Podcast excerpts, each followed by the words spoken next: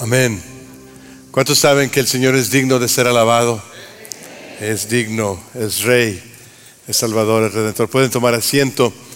Hoy, como domingo de acción de gracias, tenemos mucho por lo cual darle gracias a Dios y específicamente por aquellas criaturas, aquellos bebés que han venido a ser parte de nuestras familias.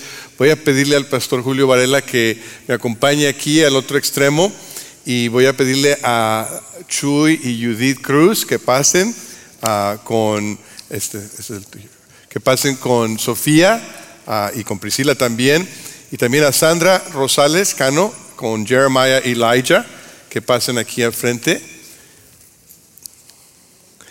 Dos familias que son muy preciosas para nosotros ah, y que el Señor ha bendecido pasa por acá. Miren qué guapos, ¿eh? Y de este lado, véngase a la luz. Véngase a la luz los cruz. ¿Eh? Como ven. Así, ok. Ven, sí, ustedes acá. Sí, muy bien. Eh, estas dos familias son preciosas para nosotros. Ustedes saben que Chuy pues dirige nuestra alabanza y sirve al Señor de esa forma. Han tenido durante este tiempo de la pandemia, tuvieron sus momentos difíciles y de prueba. Ha habido dolor y quebrantamiento, pero hoy hay gozo. Ah, hoy celebramos. Y también Sandra ah, ha sido alguien que ha pasado por las aguas bautismales no, no hace mucho tiempo. Ah, su esposo estuvo en el hospital y conociendo al Señor, pues durante esta pandemia pasó a la presencia del Señor, pero no sin antes dejar este precioso niño Jeremiah, nombre de profeta. Entonces en medio del dolor y de la pérdida, Dios también trae bendición y trae gozo y hoy nos gozamos con estas dos familias. Y les presentamos un certificado, dice presentación al Señor. Por este medio nosotros, Jesús Francisco lleva a Judith Cruz y en aquel caso a Sandra. Eh, nos comprometemos a cuidar y guiar espiritualmente a Sofía Elizabeth Cruz y en, y en el otro caso a Jeremiah Elijah Cano expedido en la iglesia Calvary Baptist Church, siguiendo el ejemplo y las enseñanzas de nuestro Señor Jesucristo, y como parte del culto de adoración congregacional el día 21 de noviembre de 2021, dice tercera de Juan 1.4, nada me produce más alegría que oír que mis hijos practican la verdad. Firmado por un servidor, por la pastora Susan Sosby, pastora de familias con niños, y entonces pues les presentamos este certificado, y quizás el, sí, muy bien, y también les presentamos a, Sofía y a Jeremiah una Biblia bilingüe, a la Biblia para, para niños, historias de Jesús. Qué importante es contarles las historias de la Biblia a nuestros niños y que cuando ellos crezcan puedan leerlas por sí mismos y puedan ver estos cuadros que les recuerdan acerca de estas historias. Así que esta Biblia, muy bien. Entonces, vamos a ver si los niños nos dejan presentárselos. Vamos a ver, Sofía, preciosa. Y, y, Jeremiah no, no te quiso ir contigo, hermano. Bueno. ¿Sí?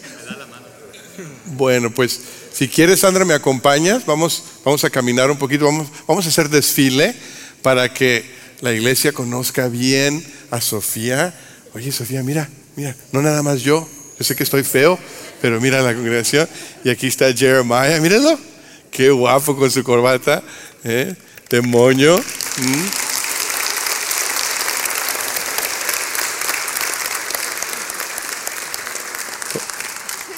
Y mire, Sofía y Jeremiah, esta es tu familia extendida. Van a orar por ustedes, les van a enseñar Biblia, van a estar al pendiente de ustedes y de sus papás, ¿verdad? Qué gozo, ¿no? Qué gozo.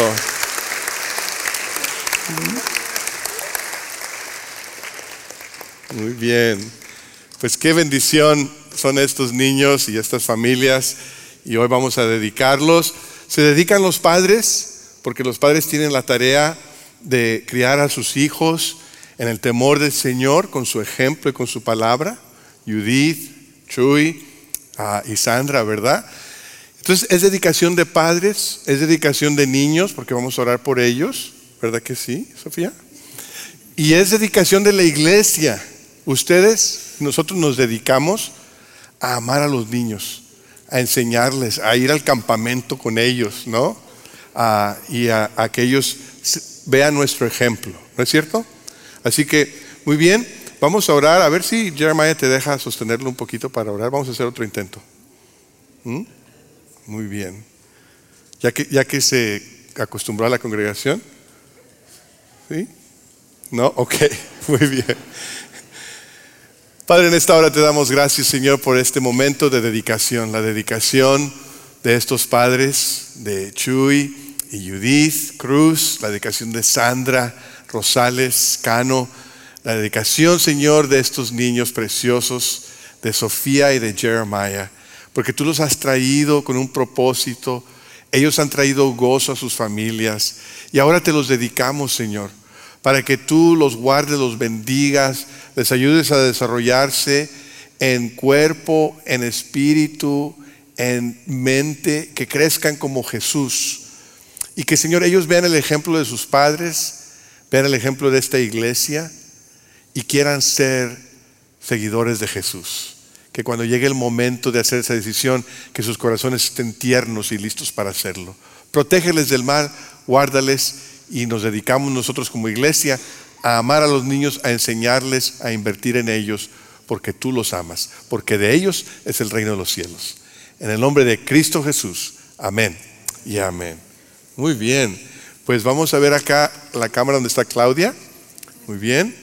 A ver, Jeremiah, que que se vea la corbatita de moño ahí, ¿eh? Muy bien. Acá, mira, mira, Sofía. Acá, mira. Mira, acá. ¿Eh? Ok, muy bien. Eso. Bendiciones. Ay, Priscila. Bendiciones, Sandra.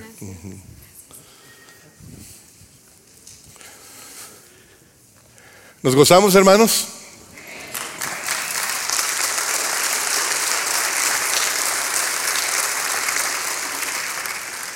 Qué bueno es el Señor. Pues, si ustedes buscan en Google o en, una de esos este, lugares en el Internet citas en cuanto a ganar, eh, pueden sacar muchas. Yo saqué tres que les voy a compartir. Ah, la primera es, el que, el que gana es el que goza. El que gana es el que goza. Ah, y quizás algunos estén de acuerdo, ¿no?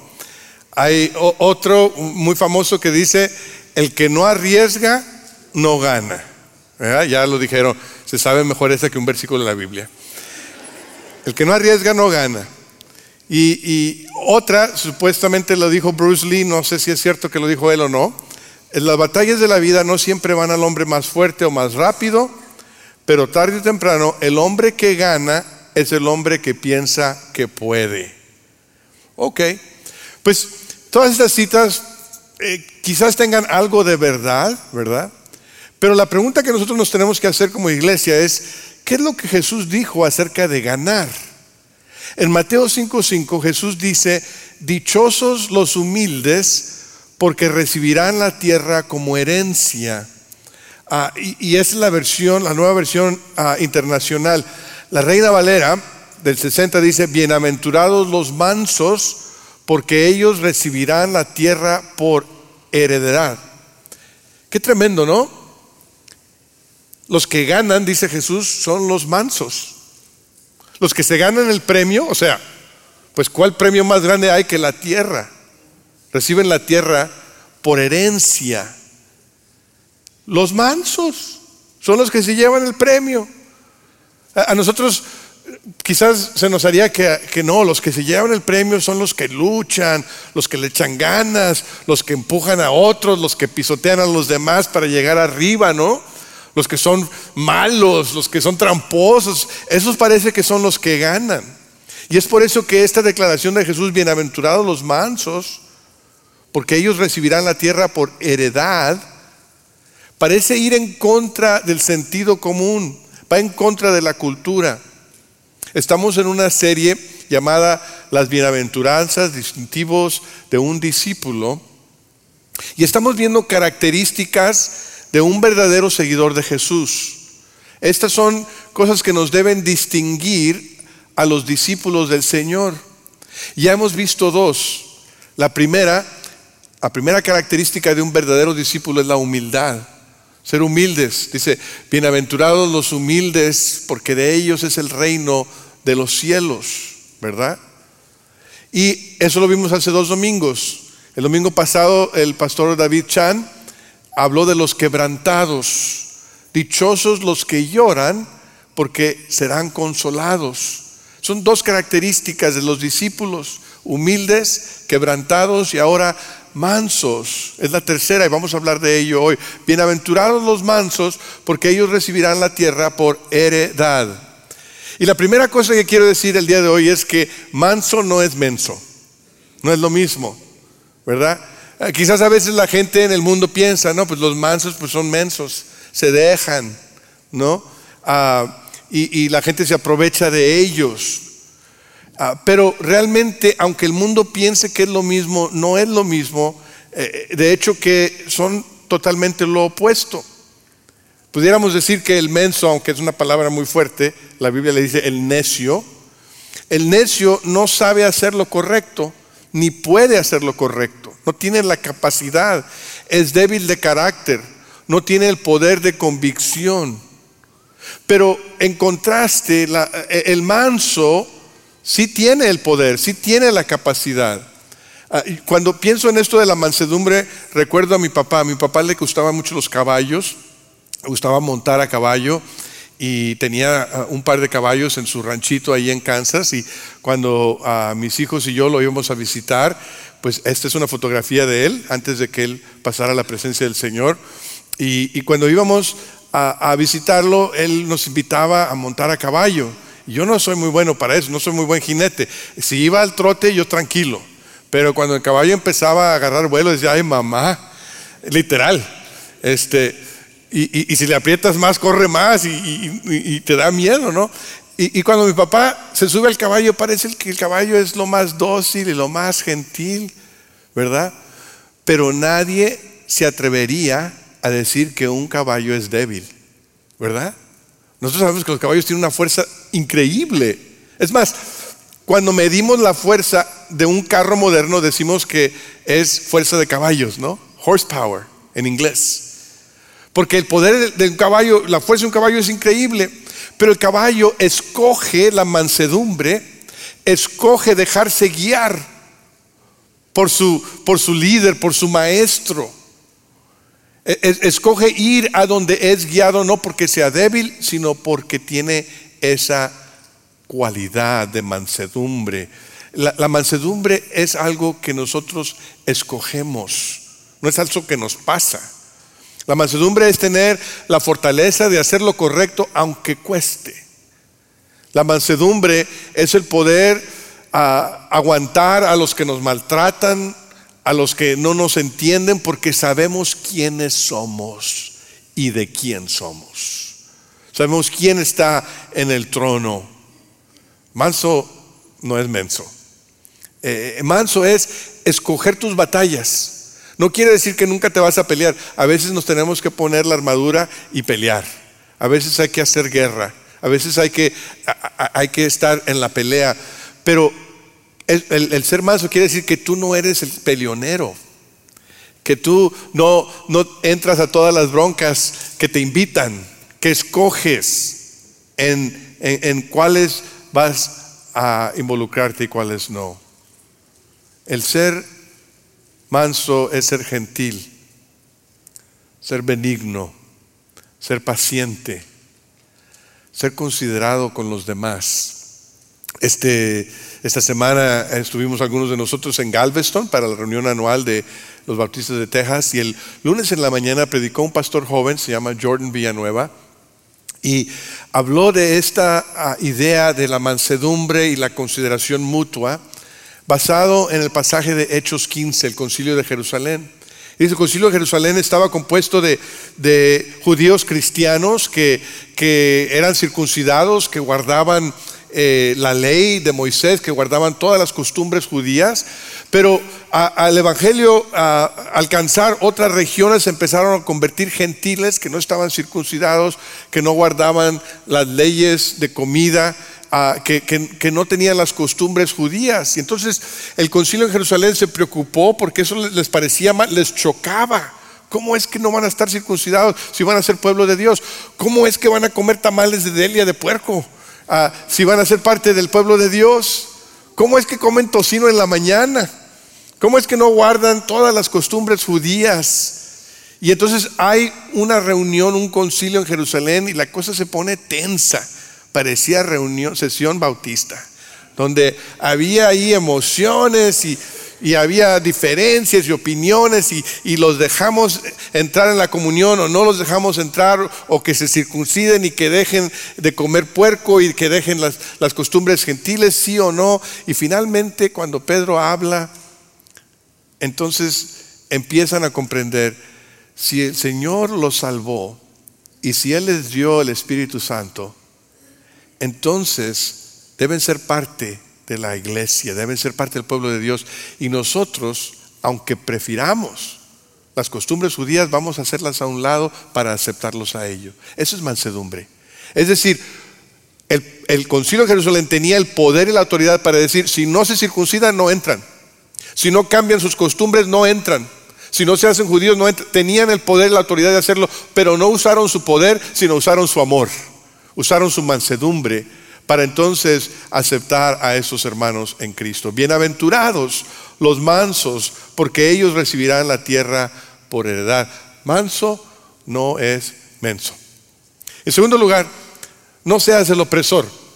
Hace muchos años, quizás algunos se acuerden, había una película que a mí me gustaba mucho, eh, en inglés se llamaba Karate Kid, ¿no? algunos dicen, uh, eh, hace rato, la original, no, no, no, la, no de Will Smith. Este, y, ustedes se acuerdan que Danny, ah, había ahí un bully que se aprovechaba de él y Danny encontró un mentor que le ayudó. Y lo que más admiro de ese mentor es que podía pescar las moscas con los palitos para comer. Oiga, no es fácil, yo lo he intentado. Pero este mentor le ayuda a Danny no solamente a defenderse del bully, sino le ayuda a cambiar su actitud y su manera de pensar, la, forma de verse a sí mismo. Y cuando pensamos en esa historia y realmente en cualquier historia que capta nuestra atención, nos damos cuenta que en todas las historias donde hay un héroe, hay un bully, hay un opresor, hay alguien que se aprovecha, hay alguien que empuja, hay alguien que es malo y tarde o temprano alguien más se levanta para ayudar al débil, para ayudar al vulnerable, a levantarse, a tomar y a ocupar su lugar. Y la razón que conectamos con ese tipo de historias es porque todos conocemos a los bullies, todos conocemos personas vulnerables, todos conocemos personas malas, personas que, se aprovechan de su posición, personas preponderantes. Y por eso nos conectamos. Y lo que Jesús quiere que recordemos aquí es, siempre va a haber este tipo de personas, siempre va a haber bullies, siempre va a haber tiranos, siempre va a haber opresores en este mundo quebrantado, pero asegúrate que tú no seas uno de ellos. No seas el opresor, no seas el bully, no seas esa persona que se aprovecha de su posición, ¿verdad? Cuando Jesús nos dice esto, nos llama a ser diferentes. La mansedumbre nos distingue como verdaderos discípulos. El apóstol Pablo tenía muchos que se oponían a él. Es increíble pensarlo, ¿no? Porque el apóstol Pablo estaba ungido por el Señor, estaba llevando el Evangelio con, con tremendo éxito, con tremendo poder. Es increíble pensar cuántas veces hay personas que están haciendo el bien, que están siendo usadas por el Señor y no falta una persona que se oponga, una persona que se dedique a, tropezar, una persona que se dedique a perseguir. Y Pablo tenía personas que se le oponían, que lo criticaban, lo menciona en todas sus cartas. Y Pablo con toda la autoridad que el Señor le dio, con las revelaciones, la visión que vio del Señor, es consciente de algo. Pablo es consciente de que todos los creyentes tenemos una lucha adentro, que cuando hemos sido bendecidos, cuando hemos sido hechos hijos de Dios, cuando hemos recibido el Espíritu de Dios, hay el peligro de que se nos suba la cabeza. Y por eso dice Pablo, el Señor me enseñó a no ser presumido, ¿verdad? Y, nos habla de ello en segunda de Corintios, capítulo 12, nos dice cómo es que el Señor trató con él al respecto. En, en segunda de Corintios 12, versículo 6, fíjense lo que dice. Sin embargo, no sería insensato si decidiera jactarme, porque estaría diciendo la verdad. Pero no lo hago para que nadie suponga que soy más de lo que aparento o de lo que digo. Versículo 7. Para evitar que me volviera presumido por estas sublimes revelaciones, una espina me fue clavada en el cuerpo, es decir, un mensajero de Satanás para que me atormentara. Tres veces le rogué al Señor que me la quitara, pero Él me dijo, te basta con mi gracia pues mi poder se perfecciona en la debilidad. Por lo tanto, gustosamente haré más bien alarde de mis debilidades para que permanezca sobre mí el poder de Cristo. Por eso me regocijo en debilidades, insultos, privaciones, persecuciones y dificultades que sufro por Cristo, porque cuando soy débil, entonces soy fuerte.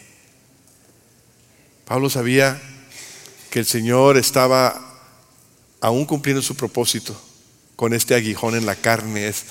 Eh, hay, muchas personas que, que, han eh, quizás tratado de adivinar qué, qué, es este aguijón en la carne y no sabemos, la verdad que la Biblia no nos dice. Nos pudiéramos imaginar que a lo mejor había una persona que era el mensajero de Satanás que lo atormentaba. El Señor, quítame esta persona.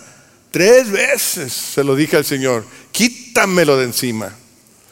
No sabemos si fue una persona, una enfermedad, una situación, pero lo que sí sabemos es que Pablo dice, Dios está demostrando su poder aún en esa prueba, en esa debilidad, en ese aguijón en la carne, aún en esa situación que me parece sumamente incómoda. Dios está obrando para mi bien, me está fortaleciendo. Todos tenemos personas en nuestras vidas que parecen un aguijón en la carne, ¿no? Siempre hay una persona por ahí, quizás en el trabajo, quizás en el vecindario, quizás en tu familia, a lo mejor hasta en la iglesia. Hay alguien que yo digo es como el papel lija de Dios. Qué bárbaros. Raspan, raspan, pero nos dejan bien suavecitos, ¿no? Bien lijados. El Señor los usa para perfeccionarnos y Dios nos, nos, dice, va a haber esas personas, va a haber personas lija en tu vida. No seas tú uno de ellos. No seas el bully. No seas el aguijón en la carne. Bienaventurados los mansos, porque ellos recibirán la tierra por heredad. Siempre va a haber tiranos, siempre va a haber opresores, siempre va a haber personas preponderantes. No seas tú uno de ellos. Y no levantes a los que son así. La cultura los levanta, la cultura admira a los bullies, a los que se aprovechan, pero los cristianos no. Los cristianos no los exaltamos porque Cristo no los exalta. En tercer lugar, quiero decirte que Cristo pelea tus batallas. Cristo pelea tus batallas. Bienaventurados los mansos, porque ellos recibirán la tierra por heredad.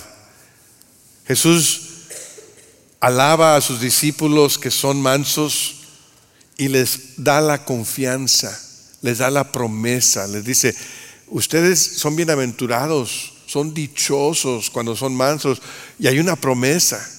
Es más, Cristo está citando el Salmo 37.11. Salmo 37.11 dice, pero los mansos heredarán la tierra y se recrearán con abundancia de paz. Salmo 37, 11. Pero los mansos heredarán la tierra y se recrearán con abundancia de paz. Jesús toma la cita del, Salmo 37, 11 y después perfecciona la promesa. Se recrearán con abundancia de paz. Y dices más, recibirán toda la tierra por heredad. Bienaventurados los que siguen a Cristo en mansedumbre, porque saben que Él pelea nuestra batalla. Bienaventurados los mansos, porque pueden descansar en la fortaleza del Señor. Aquellos que, aquellos que son bullies, aquellos que son opresores, aquellos que pisotean a los demás y que eh, meten zancadilla a los demás para llegar a otro lugar, no confían en Dios. Se hacen su propio camino porque no creen que Dios puede hacer camino para ellos. Pero los que confiamos en el Señor sabemos, yo no me tengo que haber brecha, Dios me va a abrir camino. Dios va por delante. Él abrió el mar rojo. Él hizo que cayera, que viniera pan en el desierto. Él dio codornices cuando su pueblo estaba alejado. Él puso columna delante de su pueblo en el día y una columna de fuego en la noche. Ese Dios me defiende. Ese Dios pelea por mí. Ese Dios me abre camino a mí. Yo no me tengo que abrir brecha porque Él me la abre.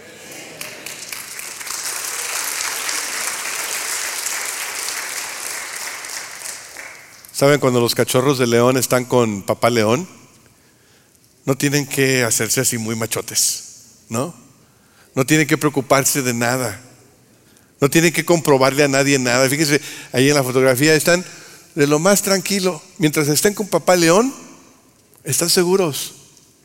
Y mientras tú y yo estemos en Cristo, podemos estar seguros. Cristo es león, es cordero y es león. Isaías 53, 7 nos habla de, de, cuando es cordero, dice, maltratado y humillado, ni siquiera abrió su boca, como cordero fue llevado al matadero, como oveja enmudeció ante su trasquilador y ni siquiera abrió su boca. Cuando el Señor Jesús fue oprimido, cuando sufrió ese rechazo, cuando sufrió en la cruz, fue manso tomó esa aflicción y ese sufrimiento y lo aceptó. ¿Sabes por qué? No porque era débil.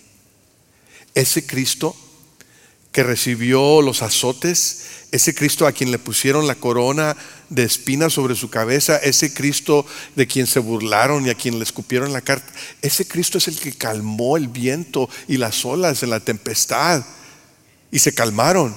Es el Cristo que sacó demonios, legión de demonios es el Cristo que multiplicó el pan y los peces. Es el Cristo que levantó a Lázaro de entre los muertos. ¿Tú crees que si Cristo hubiera querido no hubiera enviado fuego del cielo para destruir a los que lo oprimían, a los que se burlaban, a los que le escupían?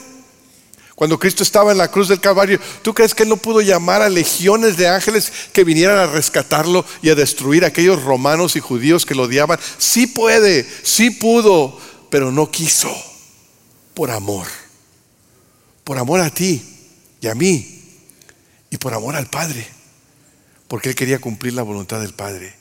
La mansedumbre implica que nos sometemos a la voluntad de Dios, a la voluntad del Padre. Cristo fue cordero, pero hoy es león. Apocalipsis 1, 17 dice, al verlo, es la visión de Juan, al verlo caía a sus pies como muerto. Pero él, poniendo su mano derecha sobre mí, me dijo, no tengas miedo. Qué tremendo. Cada vez que un ángel del Señor o que el Señor mismo se aparece, su primera frase es, no tengas miedo, no temas. Yo soy el primero y el último, y el que vive. Estuve muerto, pero ahora vivo por los siglos de los siglos. Y tengo las llaves de la muerte y del infierno. Sí, Cristo fue cordero, sí, Cristo fue manso, sí, Cristo confió en el plan de su Padre Celestial, pero, pero el Padre Celestial lo vindicó y lo levantó y lo hizo el león de la tribu de Judá, el que tiene las llaves de la muerte y del infierno. Como cordero, Cristo modela la mansedumbre para nosotros.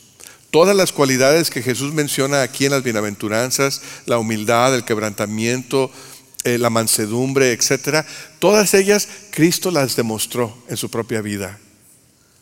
Y como León nos recuerda que el que va a estar ahí al final de todas las cosas es Cristo. Que cuando todo se acabe, cuando llegue el día de dar cuentas, no van a estar ahí tus opresores enfrente de ti. No van a estar ahí los que se burlaban enfrente de ti. No van a estar ahí eh, la corte de la opinión pública. El único que va a estar ahí enfrente de ti va a ser Cristo, que murió por ti, que resucitó de los muertos, venció el pecado y la muerte para darte victoria a ti y fue exaltado a la gloria del Padre y es Señor de señores y es Salvador, Redentor, es amigo fiel, es Padre amoroso. Él es el que va a estar allí al final de todo. Y porque Él es un, guerrero victorioso, podemos reclamar las promesas de Dios. Me gusta la promesa de Isaías 54, 14, donde dice, será establecida en justicia, serás establecida en justicia, hablando de la nación, podemos decir de la iglesia. Lejos de ti estará la opresión y nada tendrás que temer. El terror se apartará de ti y no se te acercará. Y el 17 es uno de mis versículos favoritos. Ojalá que te lo sepas o lo subrayes o te lo memorices o lo pongas por ahí. Fíjate lo que dice, promesa de Dios para ti. No prevalecerá ninguna arma que se forje contra ti. Toda lengua que te acuse será refutada esta es la herencia de los siervos del Señor, la justicia que de mí procede, afirma el Señor. Dios lo dijo, yo lo creo. Cuando confiamos en Cristo como nuestro Señor y Salvador personal, no tenemos que probarle a nadie nada. No tenemos que probarle al mundo quién somos. Si tú sabes quién eres, no se lo tienes que comprobar a nadie. Es más, ni se lo tienes que comprobar a Dios, porque Dios ya sabe. Dios ya te ama, te ha aceptado en su Hijo. En Cristo eres amado. En Cristo eres aceptado. En Cristo eres vestido de justicia. No tienes ni que impresionar a Dios. Dios ya te ama. Puedes descansar en Él. Puedes, puedes estar tranquilo en Él. Podemos caminar como un caballo fuerte, con fuerza y con mansedumbre, esperando en Él. No tenemos que jugar a la defensiva porque Él va a la ofensiva por nosotros. Una de mis historias favoritas de la Biblia es la historia de Esther, una niña huérfana que está en una tierra lejana, extraña, y que de alguna forma ocupa el lugar que le toca ocupar y obedece a otros y Dios la usa. Hay mansedumbre en su vida, pero me llama más la atención otro relato que queda dentro del relato de Esther y es el de Mardoqueo y Amán. Ustedes recuerdan que Mardoqueo era el tío de Esther que la adoptó cuando sus padres fallecieron. Y cuando Esther viene a, ser reina, Mardoqueo está en la corte del rey, pero está allí en la puerta. No busca una posición prominente, no está haciendo política, no está buscando eh, que lo reconozcan o que nada, ahí está, tranquilo. Él está contento de que su, su hija adoptiva o su sobrina sea la reina y que esté lista para hacer lo que le toca hacer en el momento que le toque hacerlo. Ahí está Mardoqueo. Por otro lado tenemos a Amán. Amán es una persona a quien el rey exaltó y puso en una posición de, mucha importancia en, en la corte del rey. Y Amán le encantó eso. Es más, el rey mandó que cuando, cuando Amán pasara, que todos se postraran delante de él. Y entraba Amán en la corte del rey y la gente se postraba y Amán, ay, qué rico se siente. Excepto que Mardoqueo no se postraba. Porque Mardoqueo sabía que nos debemos postrar solamente, debemos doblar las rodillas solamente delante de uno. Y cuando y cuando Amán veía que Mardoqueo no doblaba la rodilla, le molestaba, le fastidiaba. Podían haberse postrado mil personas, pero Mardoqueo no. Y, le costaba a Amán y, iba a casa y le decía, oye, ¿qué crees?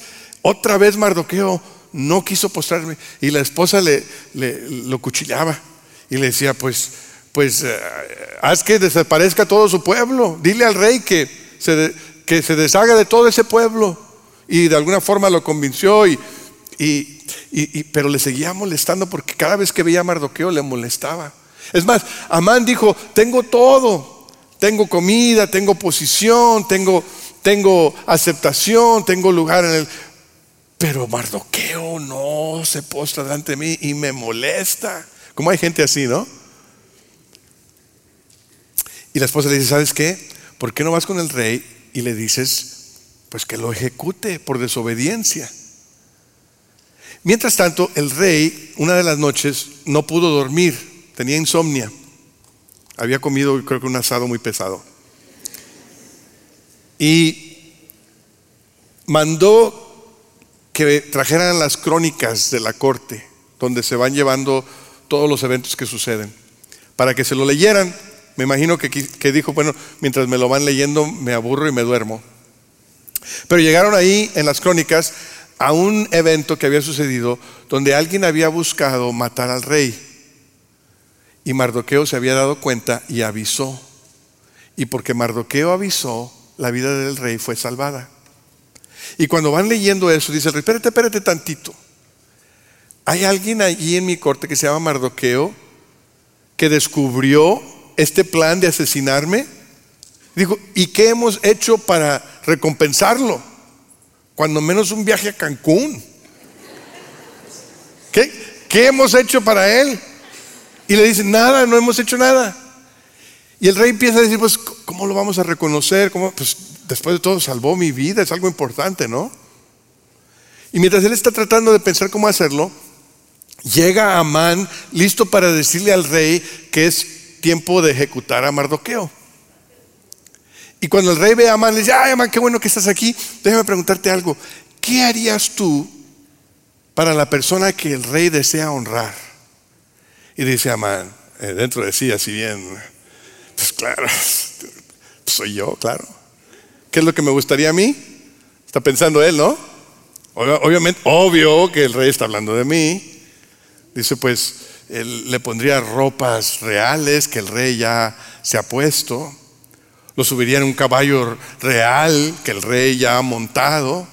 Le pondría una corona y mandaría que un príncipe lo lleve por, por todas las calles de la ciudad anunciando, esto es lo que el rey hace con aquellos que él quiere honrar. Y el rey dijo, oye, Amán, qué buena idea, me gusta. Pues ve y haz eso con Mardoqueo. Yo hubiera querido estar ahí para ver la cara de Amán. Imagínense que le tuvo que poner eh, las ropas reales, la túnica del rey a Mardoqueo y traerle un, caballo blanco real y que se montara sobre él. Y ahí va Amán por las calles. Esto es lo que el rey quiere hacer con aquellos que él quiere honrar. Wow. Y nos recuerda que Dios es el que pelea nuestras batallas. Que pase lo que pase, tenemos un rey poderoso que pelea por nosotros y que tarde o temprano Él hace todas las cosas bien. Bienaventurados los mansos, porque ellos recibirán la tierra por heredad. Los mansos pueden estar confiados de que Dios peleará por nosotros. Los mansos podemos descansar que hay un Dios que está en el trono y que Él juzga.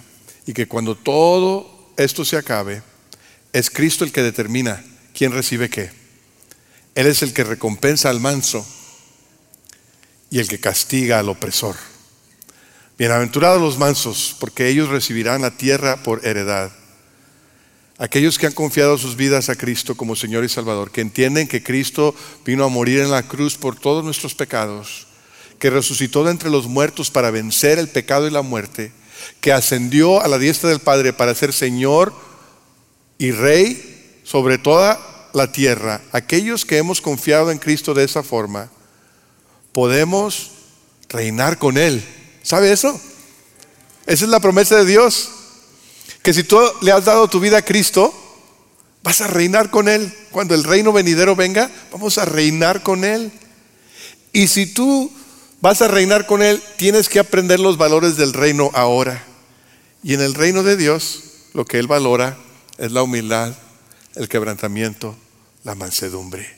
Vamos aprendiendo Cristo nos salva por gracia, nos mantiene por gracia y por gracia nos da el poder para reflejar el carácter de Cristo.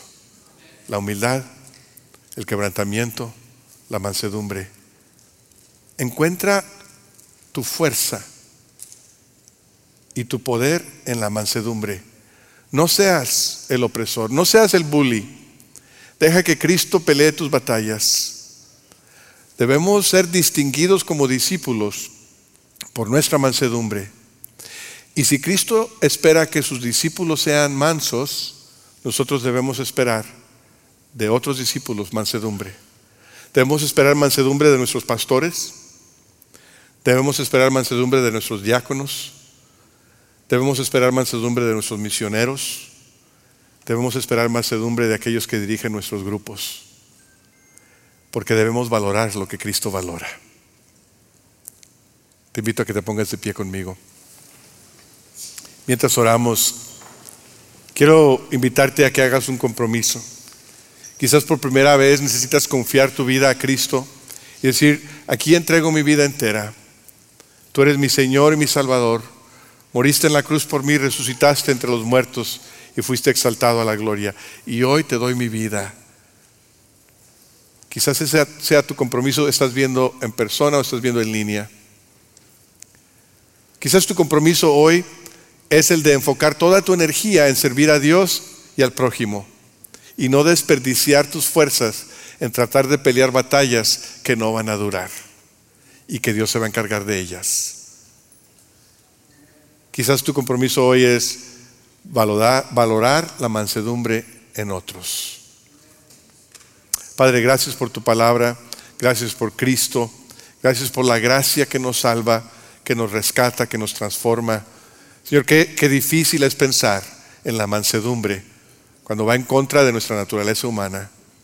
Pero gracias Señor que no tenemos que hacerlo en nuestra propia fuerza, sino que podemos confiar en tu Espíritu que haga la obra de transformación en cada uno de nosotros. Señor, que cada compromiso que se hace esta tarde sea hecho con la confirmación de tu Espíritu Santo. Obra en cada corazón, en persona o en línea, para que podamos experimentar la gracia, el poder, la promesa de Dios en Cristo. Es su nombre que oramos. Amén. Vamos a cantar y mientras cantamos te invito a responder, a dedicarte al Señor hacer tu compromiso delante de Él. Quizás quieras hacerlo ahí en tu lugar, quizás quieras pasar y estar de rodillas aquí enfrente, puedes hacerlo. Quizás ese es el momento en el cual quieres usar para dar ofrenda electrónicamente o pasar aquí a una de las cajas de ofrenda. Es un momento de responder, es el momento de entrega de nuestra vida, de nuestra fe, de nuestras finanzas. Vamos a adorar al Señor mientras cantamos.